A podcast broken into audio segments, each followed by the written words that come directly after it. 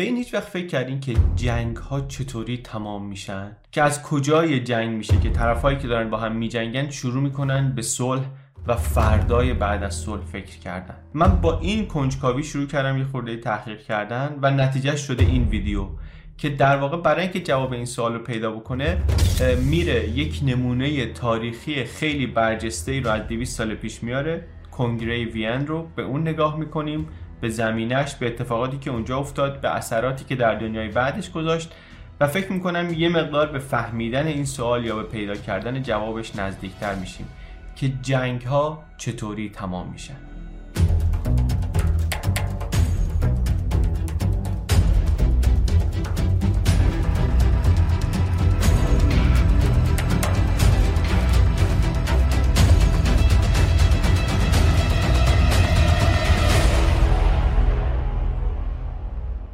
تمام کردن جنگ واقعا هنرمندی می‌خواد.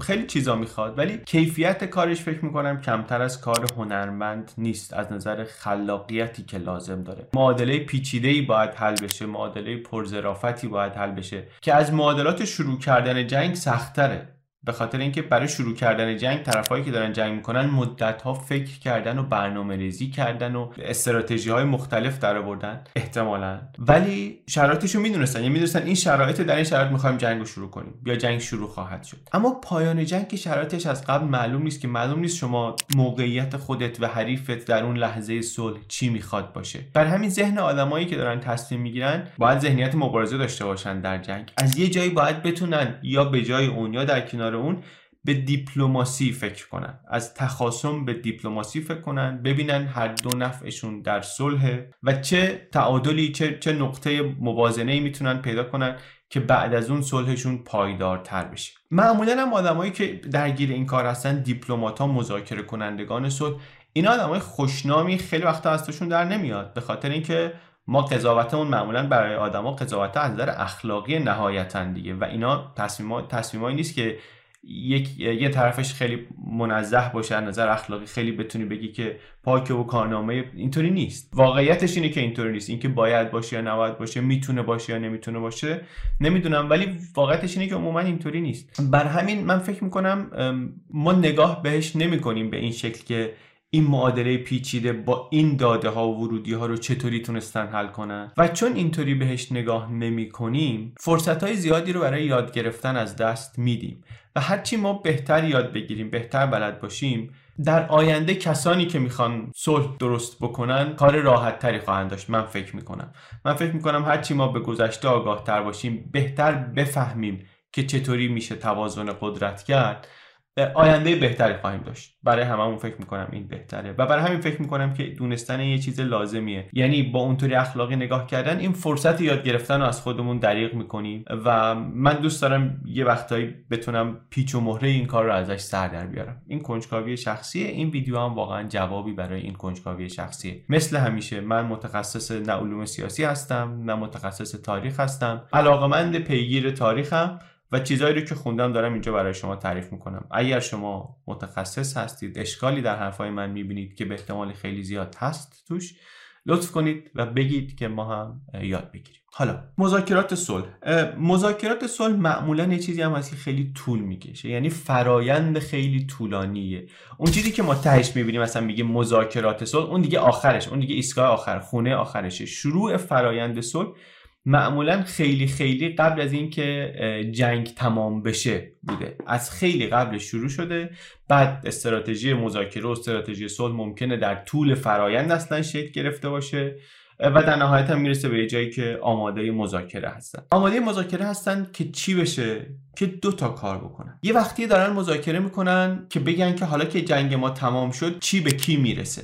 می‌خوان این مناطق این سرزمین هایی که سرش جنگه رو تکلیفش رو مشخص بکنن. ببینن که خب بعد از جنگ حالا جنگ ما تمام شد چی مال کیه؟ این یک مسئله مهم در این مذاکراته. یه مسئله مهمتر دیگه شاید مهمتر از این رابطه بین خودشونه فردای صلح. من اینجا کنجکاویم بیشتر معطوف به این دومیه. چون اولیه مذاکراتی که میگم بعد از هر جنگی هست مثال های خوبی هم هست که چرا میگیم این از خیلی قبل از جنگ شروع میشه؟ کنفرانس تهران یه بار دربارش گفتیم. سران متفقین روزولت چرچیل استالین وقتی که جمع شدن در تهران مذاکره بکنن درباره ادامه جنگ در واقع هم داشتن درباره ادامه جنگ صحبت می‌کردن. هم داشتن درباره بعد از جنگ صحبت می‌کردن. وقتی که این آمدن تهران 25 درصد زمان کل جنگ جهانی دوم هنوز مونده بود. یعنی جنگ خیلی مونده بود که تمام بشه. هم دارن تصمیم می‌گیرن چطوری حمله کنیم به هیتلر که پیروز جنگ بشیم. هم دارن شروع می‌کنن صحبت کردن که خب حالا پیروز شدیم فردای جنگ کی چی می‌خواد با چی میشه کنار آمد. شوروی بریتانیا آمریکا هر ستا عملا هر ستا از خارج از قاره اروپا به یک معنی آمدن. میگن که ما آمدیم حالا اروپا رو از هیتلر نجات دادیم چی کارش بکنیم؟ نقشش رو چطوری چطوری بکشیم چطوری بچینیم. جنگ رو هنوز نبرده دارن درباره فردای بعد از صلح صحبت می‌کنن. یا عقبتر بریم یه نمونه دیگه که باز برای ما آشناست. سایکس پیکو اومدن نشستن. دو تا دیپلمات انگلیسی و فرانسوی خیلی قبل از اینکه جنگ جهانی اول تمام بشه قبل از اینکه عثمانی فرو بپاشه نشستن تقسیم کردن که در این منطقه خاورمیانه رو کی کجاشو برداره. نقشه خاورمیانه جدید رو اینا کشیدن. خاورمیانه رو مناطقی که دست عثمانی بود و اینا با در میدان جنگ خیلی جاهاشو فتح نکرد ارتشاشون. رو کاغذ دو نفر دیپلمات نشستن محرمانه گفتن اینجا منطقه تحت نفوذ انگلیس اینجا تحت نفوذ فرانسه. قصهش رو قبلا تعریف کردیم. نقشه خاورمیانه رو اینها کشیدن و خیلی ها میگن که اصلا ریشه ناآرامی های خاورمیانه مقدار زیادی روی این نقشه که درست کشیده نشده بد کشیده شده. گفتن همینطوری اینجا عراق باشه اینجا اردن باشه اینجا سوریه باشه. میگن یه مقداری از مشکلات از همینجا میاد. ولی وقتی اینا ملاقات کردن دو سال مونده بود جنگ تمام بشه. دو سال مونده که جنگ تمام بشه اینا دارن نقشه دنیای بعد از جنگ رو می‌کشن. و عجیبم نیست بالاخره دارن میجنگن به یه هدفی برسن. باید آماده باشن که اگر به اون هدف رسیدن بعدش چی چیکار می‌خوان بکنن. چیزی که اینجا می‌خوایم ازش صحبت بکنیم درباره همین قسمت دومه. بعد از جنگ برنده ها چطوری به یک تعادلی می‌رسن به یه سیستمی می‌رسن که حداقل مدتی هرچی طولانی تر بهتر این سیستم کار کنه. همه انقدری ازش راضی باشن که نیرزه براشون دوباره جنگ رو شروع بکنن. درباره این می‌خوایم صحبت بکنیم. با نگاه به یک مثال تاریخی خیلی مهم از از تاریخ اروپا. می‌خوایم بریم به اوائل قرن 19 هم در پایان جنگ های ناپلئونی جایی که قدرت های بزرگ اروپایی نشستن. قدرت های کوچیک و بزرگ اروپایی نشستن ولی بزرگاشون عملا نقشه دنیای جدید رو طوری تلاش کردن بکشن تعادل رو طوری توش برقرار بکنن که دیگه اروپا چنان جنگ ویرانگری نبینه. حالا ما با خرد پسنگر تاریخی نگاه می‌کنیم می‌بینیم که اینا خب خوردن تو دیوار دیگه چون اروپا همچنان جنگ های بزرگ بعد از اون دید جنگ هایی که شبیهش رو در تاریخش ندیده بود دید و تمام نشد مسئله. اما میشه یه خورده دقیق ترم شد و نگاه کرد که خب اینکه نتونست برای همیشه جلوی جنگ رو بگیره یعنی کلا شکست خورد. اینکه بعدش جنگ شد جنگ ها رو برای همیشه از بین نبرد یعنی بی دستاورد بود یا اینکه نه موفقیت داشت. میشه اینطوری نگاه کرد که جامعه بشری چه راه درازی رو آمد که رسید به این نقطه که تونستن بشینن یک همچین فکری داشته باشن یه همچین برنامه بریزن برای آینده. یه مقدار موفق بود یه مقدار ناموفق بود. حالا از این چی میشه یاد گرفت که هم دنیای امروز رو بهتر بتونیم بفهمیم هم تلاش برای آینده رو بتونیم اگر روش نقش داریم نقشمون رو بهتر ایفا بکنیم و اگر هم ناظرش هستیم ناظر آگاه تری بهش باشیم. بریم سراغ کنگره وین. حالا اگر این براتون جالب بود آخرش بگید یه بار درباره معاهده ورسای و کنفرانس صلح پاریس هم صحبت کنیم. اون 100 سال بعد از این پایان جنگ جهانی اول از حالا تا کنفرانس وین 200 ساله. این نقطه وسطش میشه کنفرانس پاریس. اونم باز نقطه های خیلی جالبی داره. هم در مقایسه با وین هم در مقایسه با امروز ما. ولی تمرکز اینجا فعلا روی کنفرانس وین بریم وین صلح میگن وضعیتیه که توش نمی جنگیم یعنی در جنگ نبودن یعنی صلح. و این ممکنه باعث بشه ما خیال کنیم صلح وضعیت عادیه جنگی که استثناء اگرم امروز اینطور باشه داستان تاریخ بشری نیست. حالا من میگم تاریخ بشر در تاریخ اروپا داریم صحبت می‌کنیم. محدودیم به تاریخ اروپا. تاریخ اروپا مخصوصا از قرون وسطا به این طرف چندین قرن تاریخ جنگ های پی در پیه هرچی پول داشتن پادشاه های اروپایی هزینه جنگ و لشکرکشی و اینها می‌کردن. یعنی بودجه نظامی می‌رفت با بعضی وقتا بیش از 90 درصد بودجه کشور رو میبلید اگه بخوایم به زبان امروز صحبت بکنیم. از یه جایی این عوض شد. از قرن 19 صلح حداقل برای مدتی تبدیل شد به وضعیت پایدار جدید. مخصوصا داریم درباره رابطه قدرت های بزرگ حرف می‌زنیم. وقتی میگیم صلح یعنی بین قدرت های بزرگ جنگ های عظیم نبود که همه توش اینطوری درگیر بشن. از زمان کنگره وین تا جنگ جهانی اول. برای 100 سال. یا دقیقتر 99 سال. و این دستاورد کنگره وینه. دستاورد اون سیاستمدارایی که با معیارای امروز ما هیچ کدومشون آدمای خوبی نیستن. سیاستمدارای خوبی حساب نمیشن.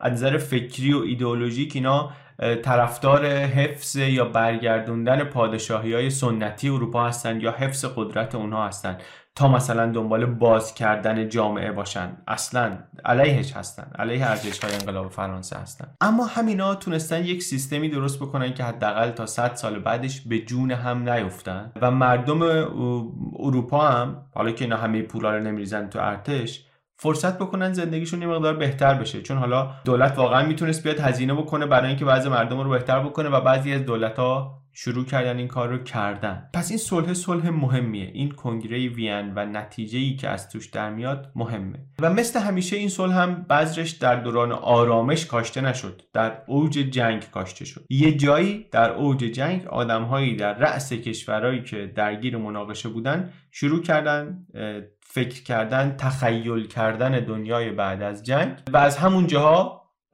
مدت ها قبل از اینکه سر و صدای تیر تفنگا بخوابه این رقص ظریف و پیچیده و پر از ریزکاری شروع میشه که بهش میگیم دیپلماسی. با هدف رسیدن به صلح پایدار. و صلح حداقل اونطوری که رئالیست های دنیای سیاست میگن ادامه جنگه. همونطور که اون ژنرال نامی ارتش پروس می‌گفت جنگ ادامه سیاست با ابزار دیگری صلح هم ادامه جنگ با ابزار دیگری. پیچیدگیش هم اینه که باید اینا عملگرا باشن ضمن اینکه اصولشون رو باید حفظ کنن. باید یک سیستمی برای موازنه قدرت در بیارن که به اندازه کافی به طرف مقابلشون بده که انگیزه برای جنگیدن نداشته باشه به خودشون هم به اندازه کافی بده که بتونن ازش راضی باشن. این موازنه قدرت balance of power این یک اصطلاحیه که توی این زمینه زیاد میشنویم. اینکه یک طوری مذاکره کنن که دستاوردهای میدان حفظ بشه. اینکه این هنر ظریف مصالحه رو چطوری بهش مسلط بشن و چطوری بتونن خروجی واقعا برد برد از توش در بیارن. و این پیمان های تاریخی هر کدومشون پیمان های مهم تاریخی هر کدومشون یک دوره ای از تاریخ رو بر ما تعریف می‌کنن. به اروپای بعد از کنفرانس وین میگن عصر مترنیخ. مترنیخ دیپلمات صدر اعظم یا دیپلمات ارشد امپراتوری هابسبورگ بود. میزبان کنفرانس وین اتریش بود هابسبورگ حاکم وین بود. مترنیخ دیپلمات ارشدی بود که از طرف اونها آمده بود و طراح اصلی این صلح تا حدود زیادی ایشون بود. سیستمی که درست شد سیستم مترنیخی بود. و پایدار هم موند تا دهه ها بهش میگن عصر مترنیخ بریم نگاه کنیم یه خورده دقیقتر به این اروپای خسته از جنگ. اروپای بعد از ناپلئون. یعنی اروپای اوایل قرن 19 خسته از جنگ بیرمق چند دهه جنگ بی امان واقعا نفسشو گرفته. یه خود عقبترش انقلاب فرانسه اتفاق افتاده نظم قدیم در فرانسه به هم خورده بعد انقلابیون فرانسه را افتادن به صادر کردن انقلاب به زیر و رو کردن نقشه های قدیمی کشیدن, کشیدن نقشه های جدید و برقرار کردن نظم تازه ای در اروپا. دوران ناپلئون فقط این نبود که یک سری فتوحات داشته باشه یک سری سرزمین هایی رو بگیره. واقعا اروپا عوض شده بود. زندگی برای هیچ کس مثل قبل نبود. نه برای مردم عادی مثل قبل بود نه برای اشراف. مزارع مردم همه شده بود میدان نبرد. کاخ اشراف همه ستادهای استراتژیک جنگ بود. و بعد که جنگ حالا تمام شد واقعا کسی نمی‌دونه مرزا کجاست. یه نقشه قبل از جنگ هست که می‌خوان بهش برگردن ولی اون نقشه خیلی ربطی به واقعیت روی زمین نداره. اون نقشه رو نگاه کنی توش پلند داره لهستان داره. ولی در واقع لهستانی نمونده که لهستان الان همش در اشغال روسیه است. یه مقدارش هم در دست پروسه روسیه و پروس اصلا نمی‌خوان لهستانی اونجا باشه. یه چیزی که اینا میرن باهاش توی مذاکرات وین شرکت می‌کنن اینه که اونجا لهستانی نباید باشه. اصلا تزار روسیه میگه من همین جایی که هستم نمیرم بیرون. اینجا رو بیخود نگرفتم که. من اینجا رو هستم میخوامش. لازم دارم بمونم. از این طرف اتریشی هست که حالا میزبان کنفرانس هم هست. که لهستان رو می‌خواد اونجا به وجود بیاد لهستان مستقلی باشه که حائلی باشه در برابر روسیه. یعنی اینطوری نیست که اختلافای اینا با هم کم باشه. اینا اختلافاشون با هم زیاده.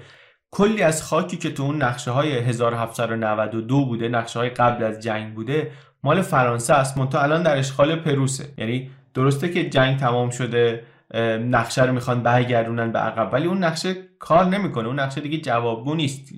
از این زمینایی که گرفتن به راحتی اینا مخصوصا برنده های جنگ بیرون نمیرن. برای چی میگه میگن برای چی باید بریم بیرون؟ پس نقشه جدیدی لازمه و سیستم تازه ای لازمه. اتریش و بریتانیا و روسیه اینا دوست دارن که نقشه رو برگردونن به 1792 فرانسه برگرده همون جایی که قبل از شروع این جنگ ها بود.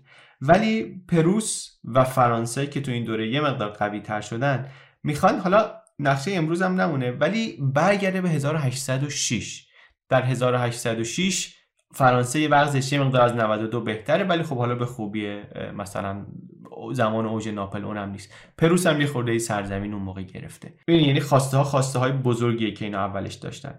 و اصلا اینکه فرانسه می‌تونه یه خواسته اینطوری مطرح بکنه ذهن آدم می‌بره به اینکه چه This Mother's Day, celebrate the extraordinary women in your life with a heartfelt gift from Blue Nile. Whether it's for your mom, a mother figure, or yourself as a mom, find that perfect piece to express your love and appreciation.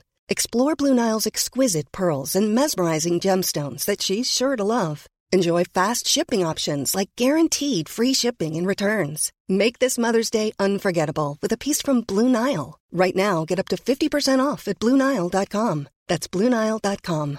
Everyone knows therapy is great for solving problems, but getting therapy has its own problems too like finding the right therapist, fitting into their schedule, and of course, the cost. Well, BetterHelp can solve those problems. It's totally online and built around your schedule. It's surprisingly affordable too. Connect with a credentialed therapist by phone, video, or online chat, all from the comfort of your home. Visit betterhelp.com to learn more and save 10% on your first month. That's BetterHelp H E L P. Ryan Reynolds here from Mint Mobile. With the price of just about everything going up during inflation, we thought we'd bring our prices down. So to help us, we brought in a reverse auctioneer, which is apparently a thing. Mint Mobile unlimited premium wireless. Have to get 30, 30, bit to get 30, bit to get 20, 20, 20, bit to get 20, 20, bit to get 15, 15, 15, 15 just 15 bucks a month.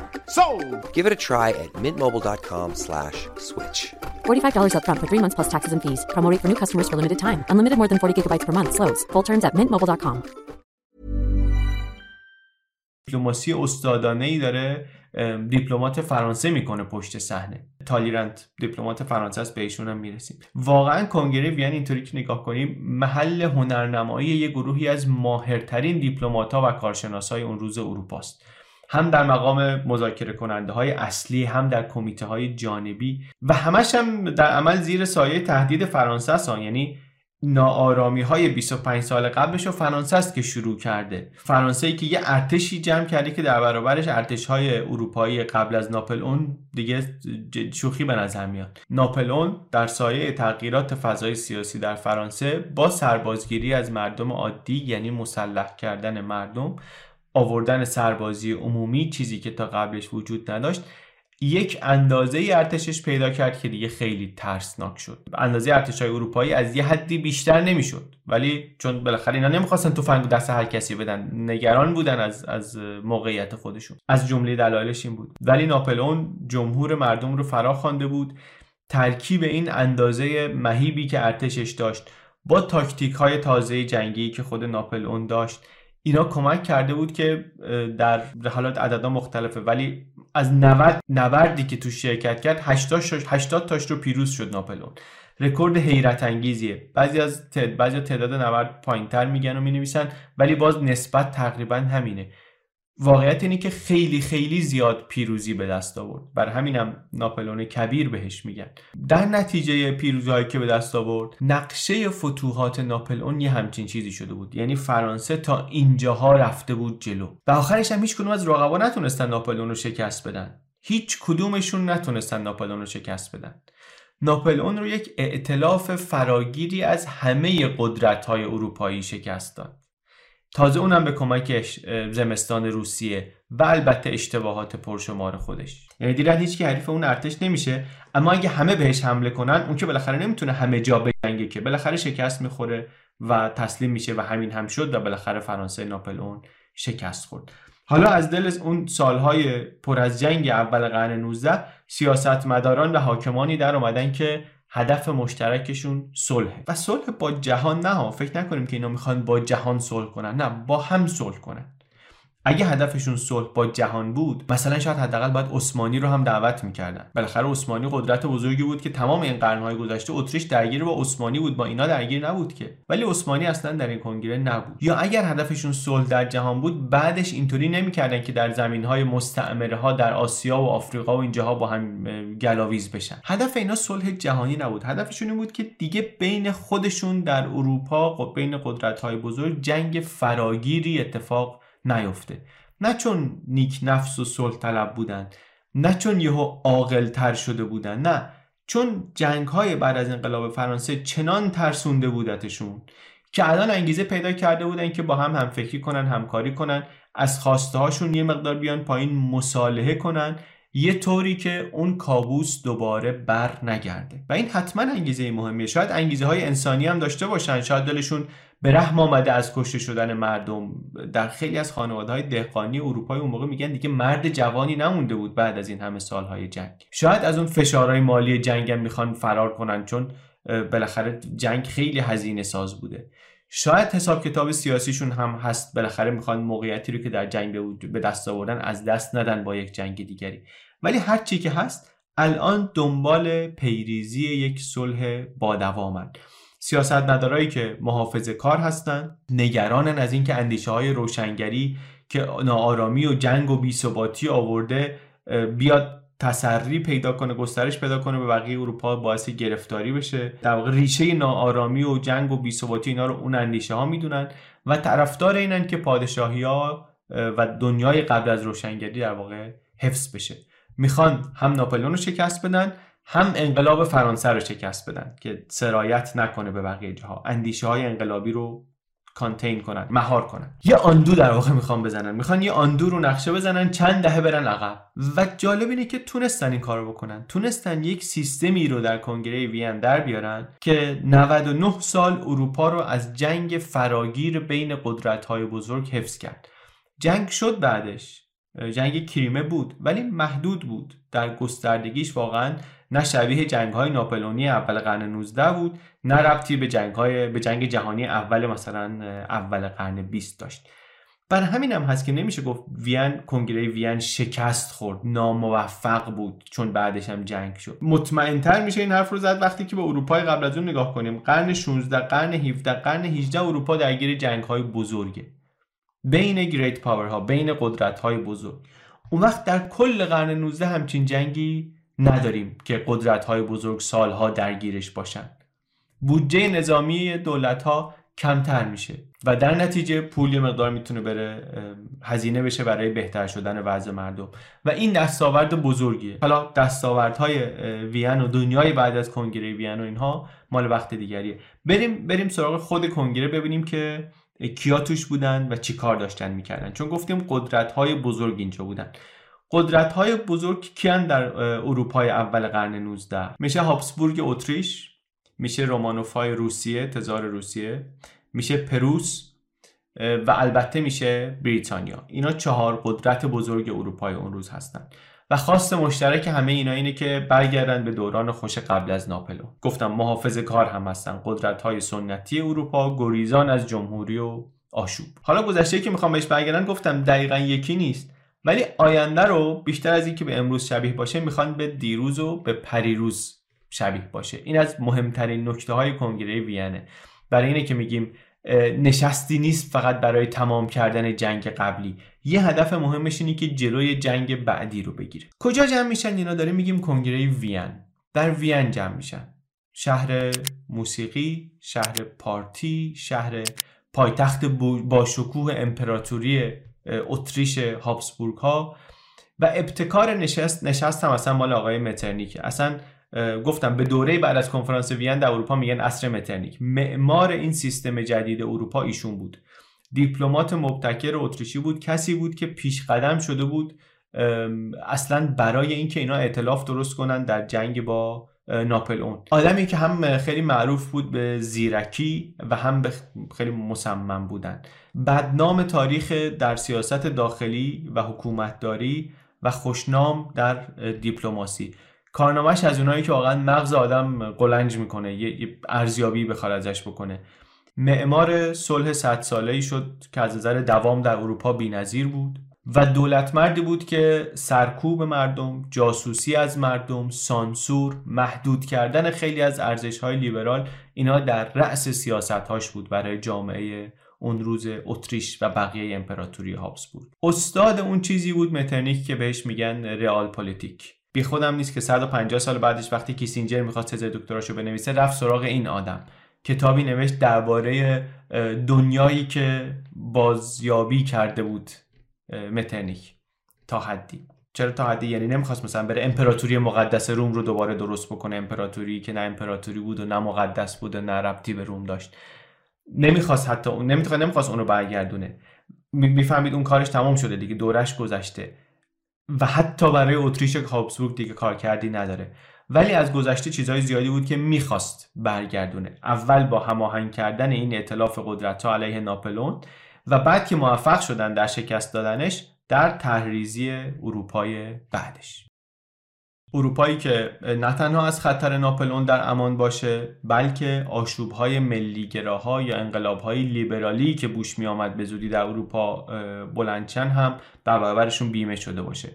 چون حواسمون باشه شکست دادن ناپلئون شکست دادن ارتش مردمی فرانسه هم بود که پشتش ایده های انقلاب فرانسه بود. یعنی اینا به عنوان نظام مستقر الان می‌خوان ریشه های انقلاب ها رو هم بخوش کنن که دیگه این سیستم حکومتیشون بتونه برقرار بمونه. ولی چون داریم میگیم وین و اتریش خوبه که یه خورده به موقعیت اتریش در شروع این کنفرانس فکر بکنیم. چون یادمونه هابسبورگ ها قرن هاست دشمن اصلیشون که همش با هم درگیرن عثمانیه. و اینا به هم شباهت های جالبی دارن. یکیش که اینجا مهمه اینه که هر دو اینها به شدت متنوع هستن. تنوع ملیتی و قومیتی و زبانی و مذهبی دارن. هابسبورگ در هابسبورگ خب اتریشیا هستن یک جمعیت عظیم مجار هستن چک ها هستن اسلوواک ها هستن اسلوون ها هستن کروات ها هستن سربا هستن. بعدا یه گروهی از مردمان ایتالیایی مردمان جرمن که خب حالا هستن پولیش ها هستن. اینا می‌بینی اینا بعدا هر کدومشون ملتی شدن چند دهه بعد که ملیت سکه روز شد در اروپا. اون موقع ولی مثل چند قرن پیشش همه اینا در امپراتوری هابسبورگ بودن. عثمانی هم از یه نظرهای شبیه همینه. عثمانی رو من قبلا تو همین کانالم به اشتباه گفتم که همون ترکیه مثلا بگیم.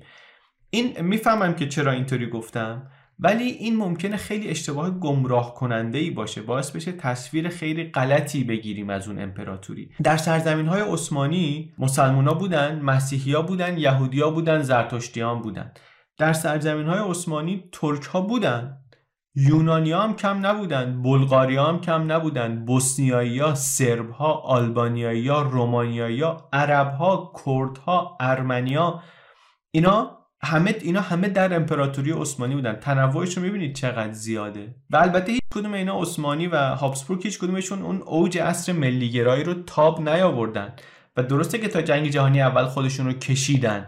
ولی اونجا دیگه رفتن به بایگانی تاریخ و چقدر ملت دولت ملی از توی سرزمین های اینها درآمد و چقدر گرفتاری هم هم عثمانی و هم هابسبورگ. حالا این هابسبورگ اتریشه که دنبال اینه که جایگاه امپراتوریش رو حفظ کنه. هم جایگاه خودش رو حفظ کنه هم تعادل رو برقرار کنه که نه فرانسه ای که تا همین چند وقت پیش ارتشش انقدر بزرگ بود که آمد همه اروپا رو لوله کرد تهدیدی باشه دیگه و بتونه بیاد تهدید کنه.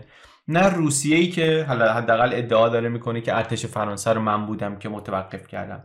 نه کسی توانش رو داشته باشه توی این سیستم جدید بیاد به هم بزنه تعادل رو. نه کسی انگیزش رو داشته باشه که همه رو توی دردسر تازه ای بندازه و چنین تجربه انسانی ویران کننده بیاره میلیون ها کشته رو دستشون بذاره. اون راه حلی که برای این پیدا کردن اون سیستم موازنه قدرت میگن راه حلی بود که مترنیک پیدا کرد.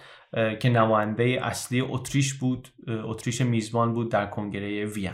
نماینده های بقیه رو هم ببینیم. ببینیم که از هر کشوری کیا آمدن. یه خورده فضای کنفرانس دستمون میاد. از روسیه خود تزار الکساندر شرکت کرده. تزار الکساندر اول یه خودم عجیبه نفر اول کشور آمده شرکت کرده ولی آمده آدم عجیبی هم هست. واقعا شخصیت عجیبه در تاریخ. کلا سیاستمدارای اون موقع رو حواسمون باید باشه با سیاستمدارای امروز مقایسه نکنیم. اونا اصلا از یک نهاد دیگری می آمدن و همه چیشون فرق می‌کرد با اینا. خیلی خیلی متفاوته. اینکه شخصیتشون فرق می‌کرد نکته مهمیه. به خاطر اینکه با هر دیپلماتی که شما صحبت کنی که در مذاکرات سیاسی شرکت کرده میگن که شخصیت طرف مهمه روابط شخصی مهمه. حتی در دنیای امروز اینو میگن. من اینو از یک دیپلماتی شنیدم در یه ویدیو یوتیوب خیلی طرف جالبی هم بود. می‌گفت در دانشگاه ها در ادبیات امروز دانشگاهی علوم سیاسی هیچ کس درباره این صحبت نمی‌کنه. ولی با هر دیپلماتی صحبت می‌کنی میگه روابط شخصی و ویژگی های شخصی مهم هستن. اون موقع که اون موقع قطعا مهمترم بودن به خاطر اینکه خب دیگه اف... چیزهای دیگه اونقدی مهم نبودن. برای خیلی از اینا اصلا افکار عمومی و گروه های زینف و اینا خیلی مسئله نبود. و از این گذشته شخصیت های اینا شخصیت های خارق العاده واقعا بعضیاشون. یکی از عجیب تریناشون همین تزار الکساندر روسی است. اصلا نمیشه خیلی متوجه شد که دنبال چی بوده. خیلی رمزالوده خیلی متناقض رفتارش و حرفاش. انظر خیلی دمدمی مزاجه. از یه طرف میگه من از پادشاهان روشن زمیرم انلایتند مونارک هستم. در روسیه تفکیک قوا باید باشه و چی باید باشه و چی باید باشه. از اون طرف می‌گفت خدا منو انتخاب کرده که بر روسیه فرمان روایی کنم. یه روز می‌گفت پرچمدار ارتش های مسیحی می‌خوام بشم. ناپلون رو باید مشمول بخشش مسیحی کنیم. یه روز دیگه می‌گفت من دوباره الان می‌خوام حاضرم بزنم به جنگ. بعد یک همچین شخصیتی که همینطوری مذاکره کردن و دیل کردن باهاش سخت بود شخصا آمده بود در مذاکرات وین شرکت کرده بود که با بقیه دیپلمات های اروپایی مذاکره One size fits all seemed like a good idea for clothes. Nice dress. Uh, it's a it's a t-shirt. Until you tried it on. Same goes for your healthcare. That's why United Healthcare offers a variety of flexible, budget friendly coverage for medical, vision, dental, and more. So, whether you're between jobs, coming off a parent's plan, or even missed open enrollment, you can find the plan that fits you best. Find out more about United Healthcare coverage at uh1.com. That's uh1.com.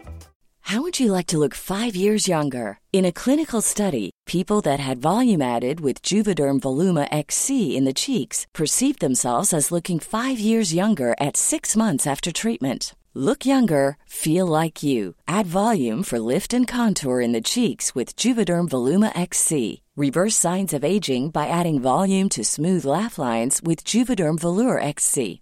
For important safety information and to find a licensed specialist, visit juvederm.com. That's J U V E D E R M.com. Not for people with severe allergic reactions, allergies to lidocaine, or the proteins used in Juvederm. Common side effects include injection site redness, swelling, pain, tenderness, firmness, lumps, bumps, bruising, discoloration, or itching. There's a risk of unintentional injection into a blood vessel, which can cause vision abnormalities, blindness, stroke, temporary scabs, or scarring. Talk to a licensed specialist to find out if it's right for you.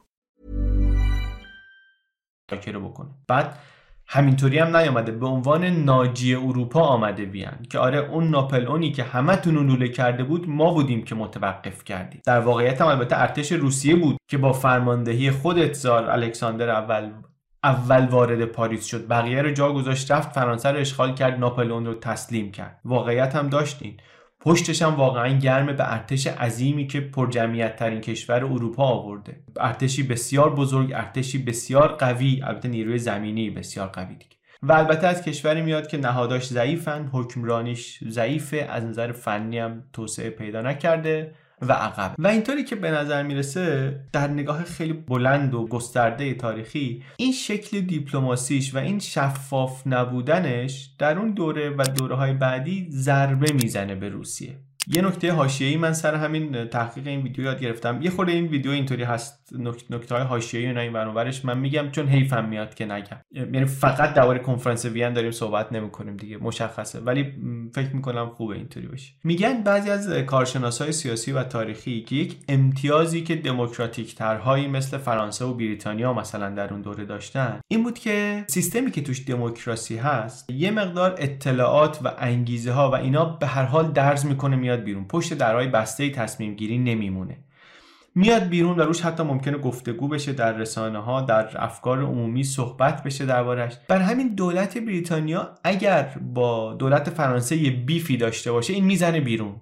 این می‌زنه بیرون که اینا نگاه تهاجمی دارن به ما. و دولت فرانسه خودش رو تنظیم می‌کنه با این. متوجه میشه که نگاه تهاجمی هست. تنظیم می‌کنه یا با هم مذاکره می‌کنن. و اگر که همچین چیزی بیرون نیاد یعنی که رویکرد تهاجمی ندارن. ولی در برابر روسیه ای که کلا بسته است سیاستمدار انگلیسی و افکار عمومی انگلیسی دسترسی به اتفاقی که توش میفته و شکل فکر کردن حاکمانش نداره نمی‌تونه ازش مطمئن باشه. حتی این سیستم روسیه ممکنه که نتونه سیگنال بده بعضی وقتا درست اهدافش رو نتونه درست منتقل بکنه و اینا اشتباه متوجهش بشن. یعنی بازیگرهای دیگه فکر کنن این ایده های تهاجمی داره در حالی که نداشته باشه. یک مثالی که می‌زد کسی که این صحبت رو می‌کرد لینکش در توضیحات هست می‌گفت که تزار الکساندر و تزارهای دیگر روس اینا انگار هیچ وقت نمی‌خواستن بیان استانبول رو اشغال کنن. رویکرد تهاجمی حداقل این تزار درباره استانبول نداشت. ولی در چند نقطه مهم عملکردش در لندن تفسیر شد به بلند پروازی های سرزمینی و نگاه به, به استانبول. و در نتیجه انگیزه پیدا کردن برای جنگ اصطلاحا پیشگیرانه با روس ها یعنی دولت بریتانیا تصمیم می‌گیره که من باید برم با منی که تا حالا داشتم با فرانسه می جنگیدم به نظر می‌رسه اونجا ایده های تهاجمی انگیزه های تهاجمی هست. من باید برم خودم رو آماده کنم برای جنگی با روسیه. و این کار سختیه برای دولتی که باید افکار عمومیش جواب بده تا یه حدی. یک جنگ راحتی نیست. جنگ طولانی و سنگین و پرتلفات و پرهزینه خواهد شد. باید ذهن جامعه براش آماده بشه. و ذهن جامعه چطوری میشه آماده کرد؟ یکی یه چیزی که کمک می‌کنه به آماده شدن ذهن جامعه هیولا کردن اون طرف. و چیزی که به هیولا کردنش کمک می‌کنه ناشناس بودنشه رازآلود بودنشه. غریبه بودنشه پشت درهای بسته بودنشه. چنانچه روسیه تزاری اینطوری بود در جامعه بریتانیا. تفاوت نگاه بریتانیایی به روسیه با نگاهشون به فرانسه ای که اتفاقا بیشتر داشتن باهاش میجنگیدن تا قبل از این. اینطوری شد اینطوری فضا سازی شد واقعا و این خیلی جالبه. چون شاید اینطوری نبود. چون اینطوری نیست که همه دیکتاتورها ستیزه جو باشن. ما تو ذهنمون بعض وقتا اینو یکی می‌گیریم که کسی که دیکتاتوره مخصوصا اگه دیکتاتور نظامی باشه این حتما ستیزه جو هم هست. جنگ طلب هم هست. ممکنه اینطوری نباشه. دیکتاتورهای نظامی خیلی وقتا دیدیم که اصلا دنبال صلح و آرامش هستن در خارج از مرزهای خودشون. منتها روسیه کشوری دور با اون زبون عجیب و غریبی که ما نمی‌فهمیم این کم کم تبدیل شد به این که این این برای ما خطره این هیولاست این پرخاشگره این جنگ طلبه این نظر داره به کشورهای اطرافش. این حرف رو من در این ویدیوی خیلی جالب از این آقا شنیدم و می‌گفت اینطوری که نگاه کنیم اون دوران بدون جنگ از کنفرانس وین کنگره وین تا کریمه مدیون برقرار شدن رژیم لیبرال در فرانسه که این باعث نزدیکی بیشتر شد و نمی‌تونست دیگه فرانسه تبدیل به اون دشمن بزرگ بشه. و از اون طرف چطوری اینو می آورد برای امروز یک درسی ازش می‌گرفت. می‌گفت یکی از گرفتاری های قرن بیستم اینی که روسیه بعد از جنگ سرد دموکراتیک نشد. حرف جالبیه به نظرم. برگردیم سر حرف خودمون برگردیم به تزار الکساندر یکم امپراتور روسیه که گفتیم آمده وین. و از روسیه میاد که نه تنها همین الان کلی زمین هایی رو که آزاد کرده از ناپل اون دستش داره همینطور هم داره از اون طرف به سمت جنوب پیشروی می‌کنه. یعنی حالا این سمت اروپاییشو ما الان داریم نگاه می‌کنیم ولی این همون تزاریه که در گلستان و ترکمانچای و اینا قفقاز رو از ایران جدا کرده. پیشروی های جنوبش ادامه داره سر دسترسی به دریای سیاه با عثمانی درگیره. حوزه نفوذش رو داره در اروپای شرقی گسترش میده همینطوری. و از وین هم همین اروپای شرقی و لهستان و اوکراین و اینها رو می‌خواد. قدرت بزرگ اروپا روسیه با تزار الکساندر در کنفرانس وین حاضر شد. دیگه کی؟ قدرت بزرگ دیگه اون روز پروسه. پروس قدرت نظامی و سیاسی تازه اروپاست. اون موقع البته هنوز هم کوچیکه به نسبت بقیه هم کم جمعیته. ولی قدرت منطقه‌ایه که می‌خواد قدرت جهانی بشه. از قدرت منطقه‌ای قوی تا قدرت جهانی اولش ضعیف. از یه نظره اینا همه اون چیزی بودن که هابسبورگ اتریش نبود. اینا دو تا امپراتوری آلمانی هستند دیگه. دو تا امپراتوری مال جرمن پیپل هستن. دو تا برادرن ولی خیلی متفاوت هست. هم اتریش برادر بزرگ است قدیمی تر است. پروس برادر کوچیک است. ضعیفتر. زمینایی هم که داره حتی اون موقع پراکنده است. یک پارچگی سرزمینی نداره. اون قدیمی این جوون و تازه. اون متنوع اتریش گفتیم تنوعشو. این در واقع متشکل فقط از German people یا حد زیادی تا حد زیادی از مردمان German. اتریش قدرت نظامیش کمه. الان کمتر از اونیه که واقعا لازم داره برای حفظ چنین امپراتوری عظیمی بر همین باید هی معامله هایی بکنه که بتونه امپراتوریش رو حفظ بکنه. پروس ولی اصلا انگار یه کشوریه که دوره ارتشی درست شده. خیلی قوی تر از خود کشورش ارتش ارتشش و در نتیجه تهدید دائمی شده برای همسایه هاش با جاه طلبی سرزمینی که داره. پروس یک حکومت مدرن جدید که آمده در وین که هم از سمت لهستان زمین بگیره هم از اون طرف در منطقه مرزی با فرانسه سرزمین های جدیدی بگیره که بسیارم جالبه. چون بخش زمینهایی رو که نهایتا می‌گیره بعدا توش معادن زغال سنگ و آهن زیادی پیدا میشه. زمان کنگره وین اصلا نه معلوم بود که اونجا همچین چیزایی هست خیلی نه اهمیتش مشخص بود. ولی بعدا کمک بسیاری می‌کنه همون منطقه ها به صنعتی شدن و رشد بیشتر و قویتر شدن پروس و بعدا آلمان. مثلا ریشه خیلی قدرتمند شدن پروس و آلمان یه مقداری همینجاست از پروس هم صدر اعظم شرکت کرده در اجلاس هاردنبرگ. البته امپراتورم یک زمانی می آمده و می‌رفته من دیدم که صحبت امپراتورم بود ولی صحبت صدر اعظمشون هم زیاده. به عنوان دیپلمات ارشدی که اونجا هست. با این هدف هم آمده که پروس رو یکی دو قدم جلوتر ببره در این مسیر تبدیل شدن به یک قدرت بزرگ. و یک نیم نگاهی هم به این مناطق آلمانی زبان داره. چون این اصلا یه سوال مرکزی کنگره وین هست که با اینا چه کار بکنیم؟ اینا قرنها یک نهادی بود به نام امپراتوری مقدس روم. ناپلئون در واقع جمعش کرد و کسی هم دیگه نمی‌خواد اینو برش گردونه چون واقعا کار نمی‌کرد جواب نمی‌داد. ولی تکلیف این آلمانی زبان ها و German people هایی که این وسط هستن باید مشخص بشه. بالاخره یک کنفدراسیون شلوولی از اینها اینجا بود از این دولت شهرهای کوچیک و بزرگ آلمانی زبان که الان نیست. و اینا افتادن بین دو قدرت بزرگ پروس و اتریش که هر کدومشون یه نیم نگاهی به اینها دارن. اتریش قدرت در حال افول پروس قدرت در حال اوج گرفتنه. و این باز دوباره از اون چیزایی که امروز راحتتر می‌تونیم بفهمیم چون همین شد. اون امپراتوری اتریشی که رو, رو به افول بود بعد از جنگ جهانی اول جمع شد. دیگه فقط ازش یک اتریشی بعدن موند. پروس ولی بزرگ شد بزرگ شد. همه اینا رو گرفت تبدیل شد به امپراتوری آلمان. این از اتریش و روس و پروس قدرت های این طرف اروپا. اون طرف از اون طرف کی بود سر میز؟ بریتانیا بود. فرانسه هم بود. اول درباره بریتانیا صحبت کنیم. بریتانیا با وزیر خارجه شرکت کرده. بریتانیایی که بخش زیادی از هزینه های جنگ در برابر ناپلئون رو داده. اگر پول بریتانیا نبود اینا شاید نمی‌تونستن دیگه بجنگن. و اونا هم دنبال این هستن که نذارن یک قدرت مسلطی در اروپا درست بشه. می‌خوان در اروپا موازنه قدرت باشه. یک فرق اساسی هم دارن بریتانیا یا با بقیه. تفاوتش اینه که بر بقیه افکار عمومی کشورهاشون عملا نقشی در تصمیمی که می‌گیرن نداره. تزار الکساندر خیلی لازم نیست به این فکر کنی که حالا که این تصمیم من می‌گیرم حکومتم در روسیه ضعیف میشه یا رقیب سیاسی مینو علیه هم استفاده می‌کنه یا چی؟ اصلا از این صحبت ها نیست. در بریتانیا ولی رقیب سیاسی هست مطبوعات هست و سیاستمدار بریتانیایی چون از یه سیستم شبه دموکراتیکی میاد حالا با استانداردهای قرن 19 دستش یه مقداری بسته تره وقتی برمیگره باید بره در یه جلسه چهار ساعته از بند بند این توافق دفاع کنه جلوی پارلمان. یا باید بره جواب بده که چرا خودشو خیلی قاطی این مهمونی های رقص خانواده های سلطنتی می‌کردین و خودت تو زنت خیلی فاز سلطنتی گرفته بودین و این اینا باید بره جواب بده. خب اصلا سلطنتی هستن. چی جواب چی باید بدن؟ همینن که هستن دیگه. و این بریتانیا هم هست که دیگه الان قوی ترین کشور بین این قوی ترین قدرت ها دشمن بزرگش فرانسه شکست خورده. به کمک نیروی دریایی عظیمش حاکم بیرقیب آبهای دنیاست. درباره عمق استراتژیک گاهی میشنویم کشوری که عمق استراتژیک داره یعنی شهرها شهرهای مهمش از منطقه های جنگی بالقوه خیلی فاصله داره بریتانیای قرن 19 با تسلطی که روی همه آبراههای دنیا داره در برابر اشغال واقعا امنیتی داره که در طول تاریخ بی‌نظیره.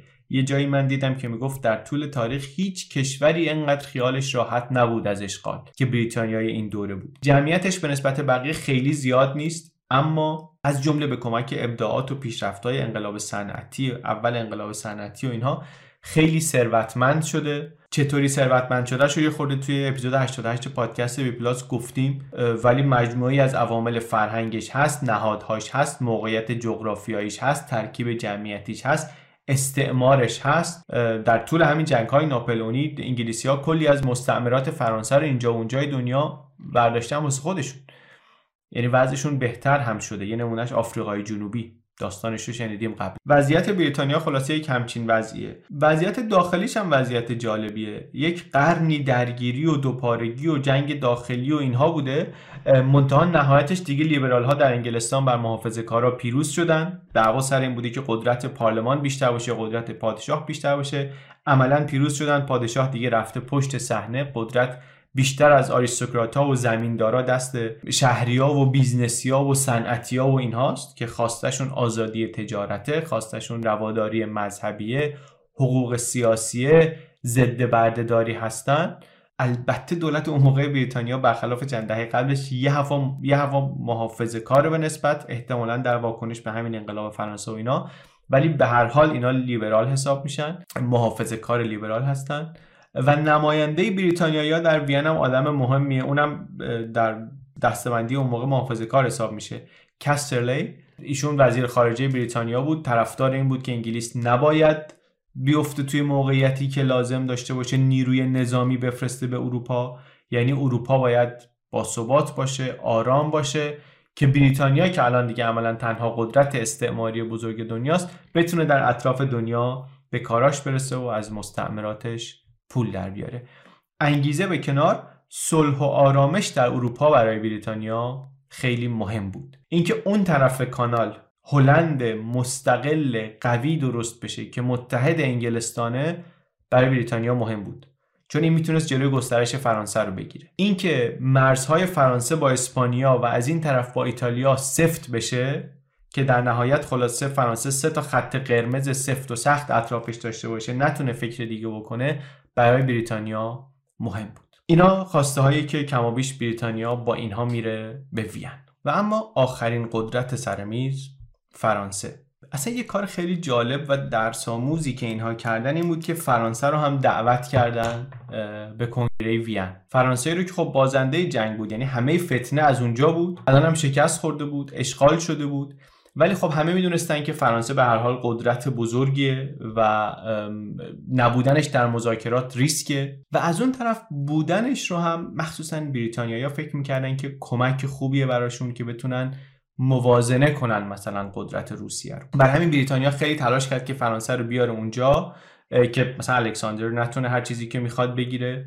فرانسه هم اونجا بود دیپلمات نامی و قدری داشتن اونا هم به نام تالیرند. از اینایی که گربه مرتزا علی واقعا با هر رژیمی در فرانسه ایشون کار کرده بود. هشت سال وزیر خارجه ناپلون بود. بعد دید ناپلون داره میره سرپاینی رفت با دشمنان ناپلئون یعنی با کشورهایی که فرانسه باهاشون در جنگ بود مذاکره کرد که ببینن فرانسه بعد از ناپلئون چه شکلی باید باشه. خاندان سلطنتی قبلی رو برگردونه. و الان هم اصلا آمده بود طرف به عنوان نماینده رژیم جدید فرانسه چون خودش رژیم بعدی رو در واقع تسهیل کرده بود برگردوندنش رو شاه قبلی رو برادر پادشاهی رو که گیوتینی شده بود به قدرت برگردونده بودن. به نمایندگی از آنها آمده بود که بالاخره تلاش کنه هم فرانسه بهش قرامت سنگینی بسته نشه که بیچارش بکنه.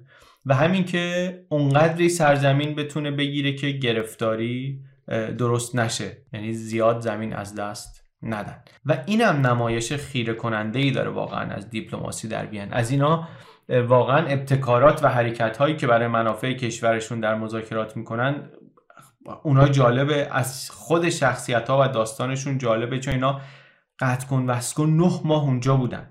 فقط همین پنج قدرت نبودن. هر دولت اروپایی هیئت نمایندگی فرستاده بود به وین. هر دولت اروپایی هم باز همه کشورهای امروز رو نگاه نکنیم. اون امپراتوری مقدس روم که منحل شده خب اینا همینطوری توش هستن. انواع دوکنشین و چیچینشین و اینا هستند اینا همه نماینده فرستادن. تابستان 1814 در وین مذاکرات روزانه یک طرف پارتی های شبانه موزیکال ها مجالس رقص بالماسکه اینا اصلا اینا رفته بودن وین چون وین شهر پارتی و موزیک بود. با تیم و تشکیلات و هیئت همراه رفته بودن میگن جمعیت وین 200 هزار نفر بود. در طول کنگره وین شده بود 300 هزار نفر. بتوون سمفونی شماره هفت رو همون شبها اونجا اجرا کرد.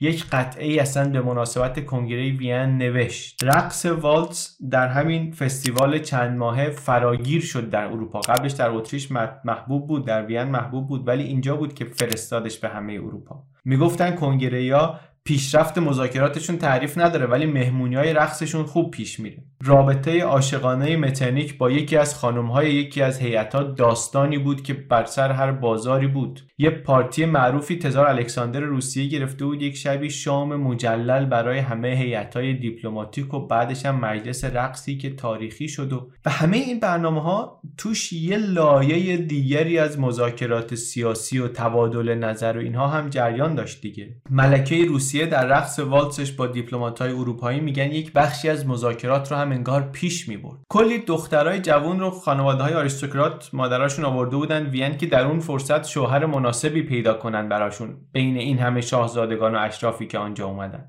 آشپزهای هیئت‌های مختلف شفهای هیئت‌های مختلف در رقابت با هم یه چیزایی آوردن یه چیزایی به سلیقه غذایی وین به منوی غذایی وین اضافه کردن. بعضیاش هنوز توی منوی کافه های وینی محبوبه. زیافت امپراتور هابسبورگ هر شب صدها نفر مهمانش بودن.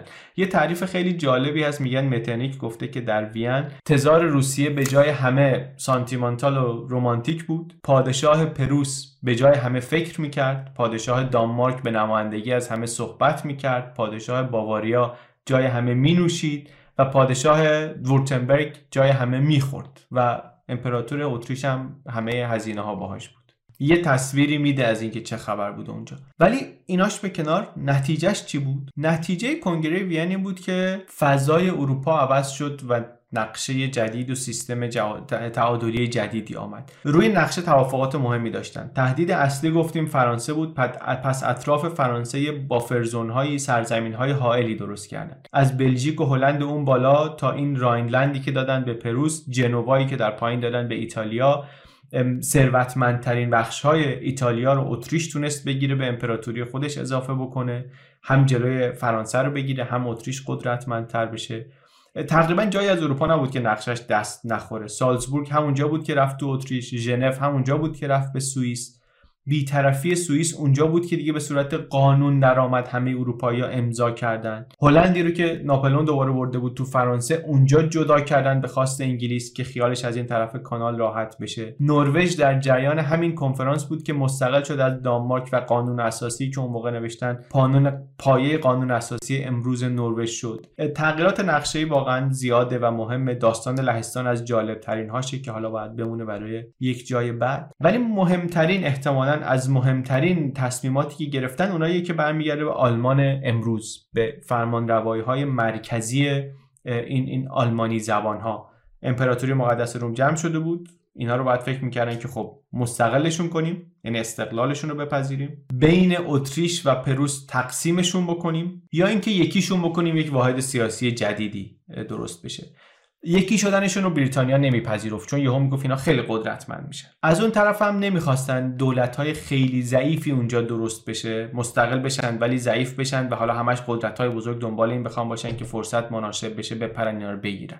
برای همین رسیدن به یک راه حل میانه ای یک کنفدراسیون شلی یک اتحادی از دولت های اینها که در همه امور اختیار دارن مستقلن بجز در امور نظامی. یعنی مستقلن کامل بجز در مسائل نظامی. مدل اتحاد نظامیشون هم اینطوریه که اگه بخوان به یکی حمله کنن نمی‌تونن متحد بشن ارتشاشون رو بریزن رو هم دیگه.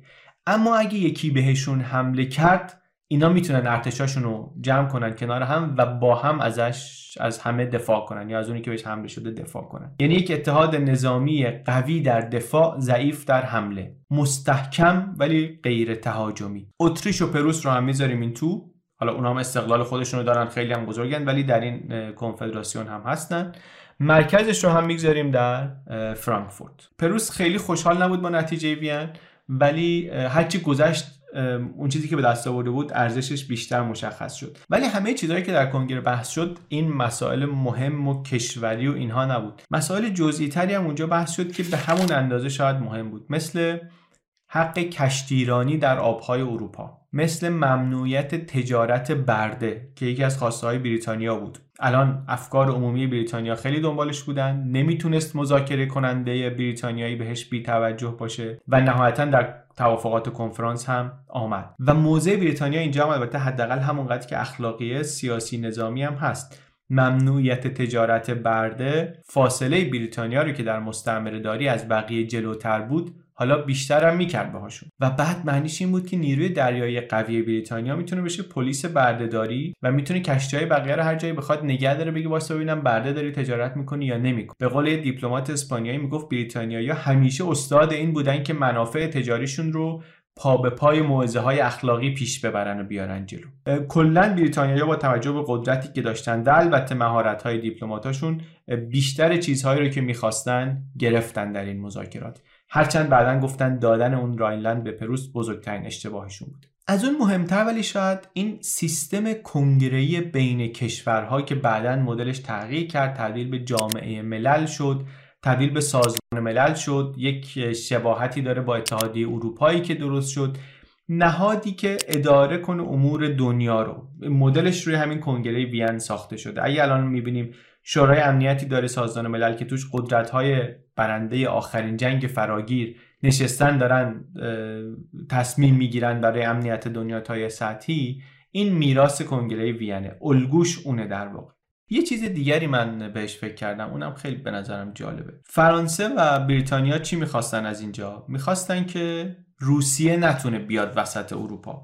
می‌خواستن صدی در برابر روسیه درست بشه در اروپای مرکزی. و پروس شد اون صد. پروس باید می‌شد قدرت بزرگی که صد راه روسیه بشه. امکاناتش رو هم داشت بلند پروازیش رو هم داشت با کمک توافقات وین شد واقعا اون قدرتی که می‌خواست بشه. و نهایتا همین پروس بزرگتر شد قدرتمندتر شد. انقدری که همه آلمان رو گرفت اصلا شد امپراتوری بزرگ آلمان. و بعد چی شد؟ همین پروسی که صد دفاعی فرانسه و بریتانیا می‌خواست بشه در مقابل روسیه شد آلمانی که این فرانسه و بریتانیا رفتن با همون روسیه متحد شدن که جلوش رو بگیرن. و دو جنگ جهانی سر همین برپا شد. چه داستانی واقعا. چه داستانی. الان می‌فهمم که چقدر با ندونستن تاریخ اروپا تصویرمون از جنگ های قرن بیستم ناقصه.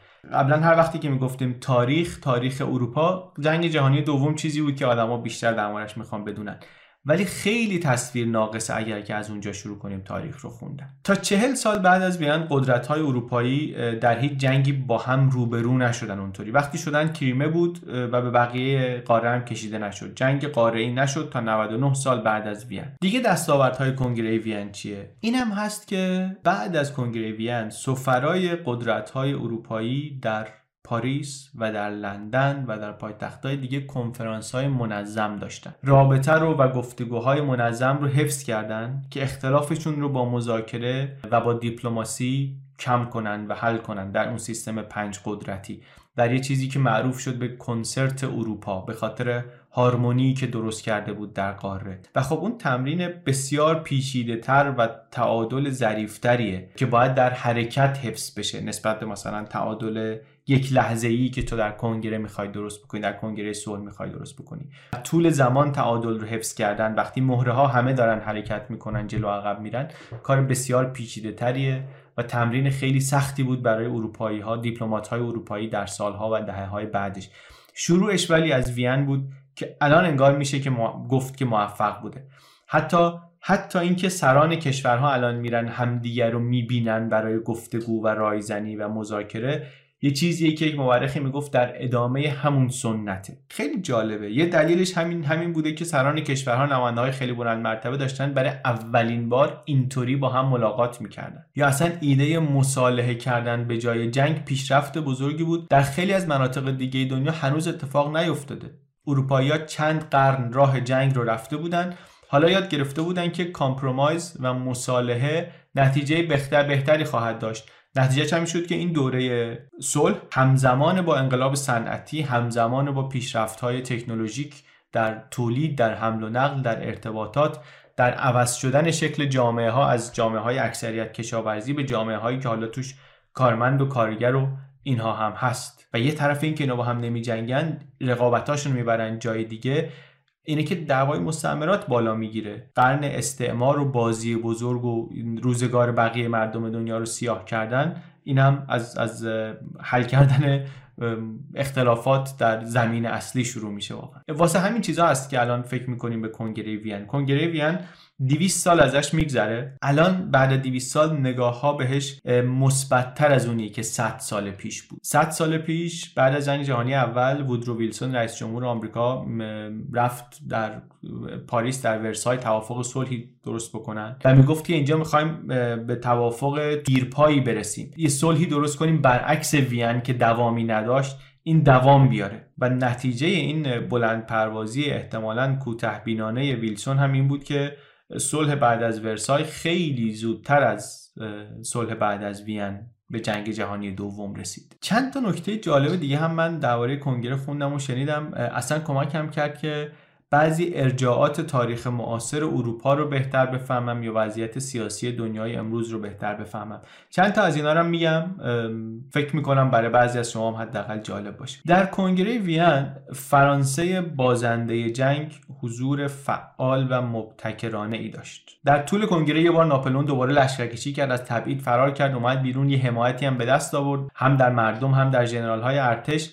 ولی خب سرکوبش کردن شکستش دادن در نتیجهش هم فرانسوی ها تنبیه شدن به خاطرش تنبیه شدن. ولی اینطوری نگاه کردن که ناپل اون باخته و تمام شده. ولی فرانسه که باخته که تمام نشده که. به هر حال بازنده رو کسی که اصلا جمع شدن قدرتش رو مهار کنن رو آوردن در مذاکرات و باهاش هم خوب مذاکره کردن که ملت فرانسه احساس باخت نکرد. اونطوری که آلمانی ها بعد از جنگ جهانی اول کردن یا حداقل اون روایت پذیرفته تر رو جامعه آلمان خرید که قرامت و تنبیه سنگینی که به ما بستن بعدا خب زمین ساز ظهور هیتلر شد و جنگ جهانی دوم. یک چیز دیگری توجه منو باز یک کارشناسی جلب کرد به رفتار غرب با روسیه بعد از پایان جنگ سرد که می‌گفت اگر مثلا با روسیه هم بعد از پایان جنگ سرد به خواسته هاش توجه بیشتری می‌شد و یا اصطلاحا رفتار بهتری باهاش می‌شد شاید شاهد وضعیت امروز نبودیم پوتین هم می‌گفت من یادم یک بار اشاره کرد ارجاع تاریخی داد به تزار الکساندر اول که چطوری در اون زمان با همکاری قدرت‌های اروپایی موازنه قوا رو یه طوری طراحی و اجرا کردن در اروپا که آرامش آورد. کنگره وین در زمانی بود که دنیا دنیای چند قطبی شده بود. شبیه چیزی که برای امروز میگن برای دنیای امروز میگن که در مسیر چند قدرتی شدن حداقل. و این شاید دوباره یه دلیل خوبی باشه که فکر کنیم به این کنگره وین و بیشتر دربارش بدونیم. سالهاست درباره این صحبت میشه که ساختار شورای امنیت مثلا باید عوض بشه. شورای امنیت باستاب موازنه قدرت 80 سال پیش دنیاست. آخر جنگ جهانی دوم. الان قدرت های جدیدی هستن در دنیا و برای پرهیز از یک جنگ گسترده لازم داریم که موازنه قدرت یه باستابی باشه واقعا از صحنه قدرت واقعی در دنیا. صحبت از هند بوده که اضافه بشه چین چه رفتاری خواهد داشت؟ صحبت از برزیل بوده که اضافه بشه ژاپن بوده که اضافه بشه آلمان اضافه بشه. آفریقای جنوبی اضافه بشه یا نیجریه از آفریقا. اصلا کل اروپا یه نماینده داشته باشه اونجا. بحث این نیست که کدومش شدنیه یا اصلا کدومش درسته یا نه. ولی اتفاقیه که لازمش اینه که چین و آمریکا به عنوان قدرت های بزرگ فعلی بخوان که این رو عوض کنن و توافق کنن سر اعضای جدید. حالا موضوعی نیست. اینجا درباره این چیزا نمی‌خوایم صحبت کنیم. می‌خوایم درباره این صحبت کنیم که دنیای چند قطبی موازنه چند قطبی لازم داره که یه نمونه اولیش رو در وین تجربه کردیم. و یک نگاه به عقب بهش داشتن یک نگاه مروری و تحلیلی ترجیحاً بهش داشتن می‌تونه الهام بخش باشه برای دنیای امروز. مخصوصا که اصلا امروز یه چالش هایی داریم و خطر یه چالش هایی رو می‌فهمیم که در زمان وین و ورسای اصلا وجود نداشتن. یا نمیفهمیدیمشون.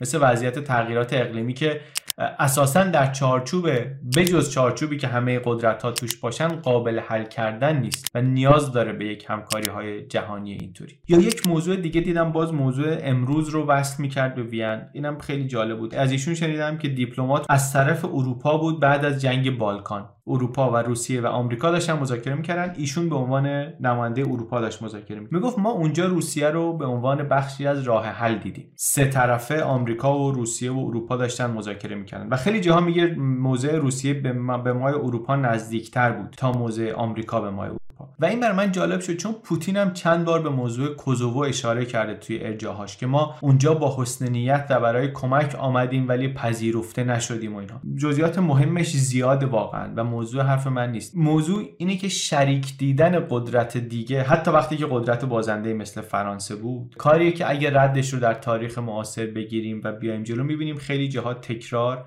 نشده. حرف از این نیست که موضع اخلاقی کی درسته. حرف از اینه که این درس بزرگ کنگره وین این بوده که فرانسه ای رو که بخش بزرگی از مشکل بود به عنوان بخشی از راه حل نادیده نگرفتن کنار نگذاشتن و احتمالا این هم در دستاوردهاش نقش داشته. یه چیز دیگه ای که دربارش صحبت می‌کنن مخصوصا وقتی از این میگن که چطوری کنگره وین و موازنه لحظه ای تبدیل شد به کنسرت اروپا و صلح نسبی در دهه های بعدی میگن چقدر مهم بود که ایدئولوژی دست و پای این کشورها رو نبسته بود. برای اینکه بشه یک همچین کنسرتی داشت یک همچین هارمونی رو ایجاد کرد و حفظ کرد کشورها باید بتونن موقعیتشون رو هی ارزیابی کنن و ائتلافاشون رو هی عوض کنن. از کنار عثمانی بودن برن در برابر عثمانی. کنار روسیه بودن برن در برابر روسیه. از برابر روسیه بودن برن در کنار روسیه. از مقابل فرانسه بودن برن کنار فرانسه. این یک انعطافی لازم داره.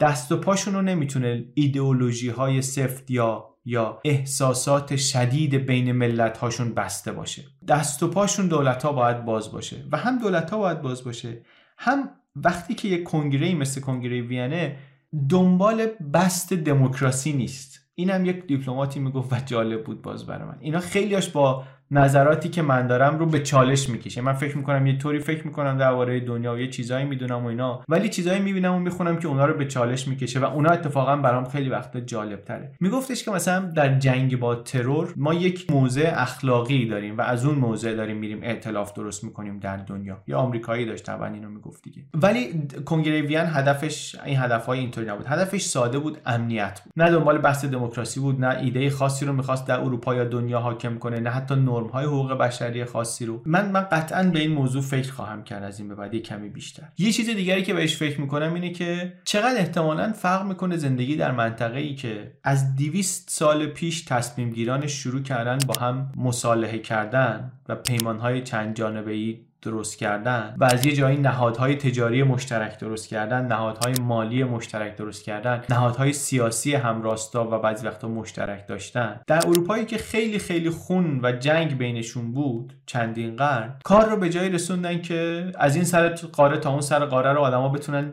برن و بیان. نه بهشت باشه نه بینقص باشه. ولی بشه توش اینطوری فکر کرد که در آسیا و در آمریکای جنوبی و در آفریقا و در بقیه مناطق هم میشه به چیزهای شبیه این فکر کرد. شدنی نیست. موانعش چیه؟ چرا نمیشه؟ چرا نشده؟ اینم یه چیزیه که بهش فکر می‌کنم از این به بعد. گفتم به این عصر عصری که بعد از کنگره وین شروع شد میگن عصر مترنیک دیپلمات مبتکر و نامی اتریشی. گفتم هم که اتریش و پروس دو تا برادر آلمانی بودن انگار خیلی متفاوت از هم. یک نشونه از تغییر اروپا در قرن 19 همینه که چطوری اتریش رفت پایین و پایینتر و پروس رفت بالاتر و بالاتر. اینطوری که بهش نگاه کنیم دیگه عجیب نیست که دهه های آخر قرن 19 یک دیپلمات آلمانی جدیدی این بار از پروس میاد و نظم جدیدی معادله قدرت جدیدی در اروپا درست می‌کنه. اروپای جدید دیگه اروپای مترنیکی نیست اروپای بیسمارکیه. درباره بیسمارک صدر اعظم آهنین آلمان که از پروس آمده بود این ویدیو رو می‌تونید ببینید. مرسی.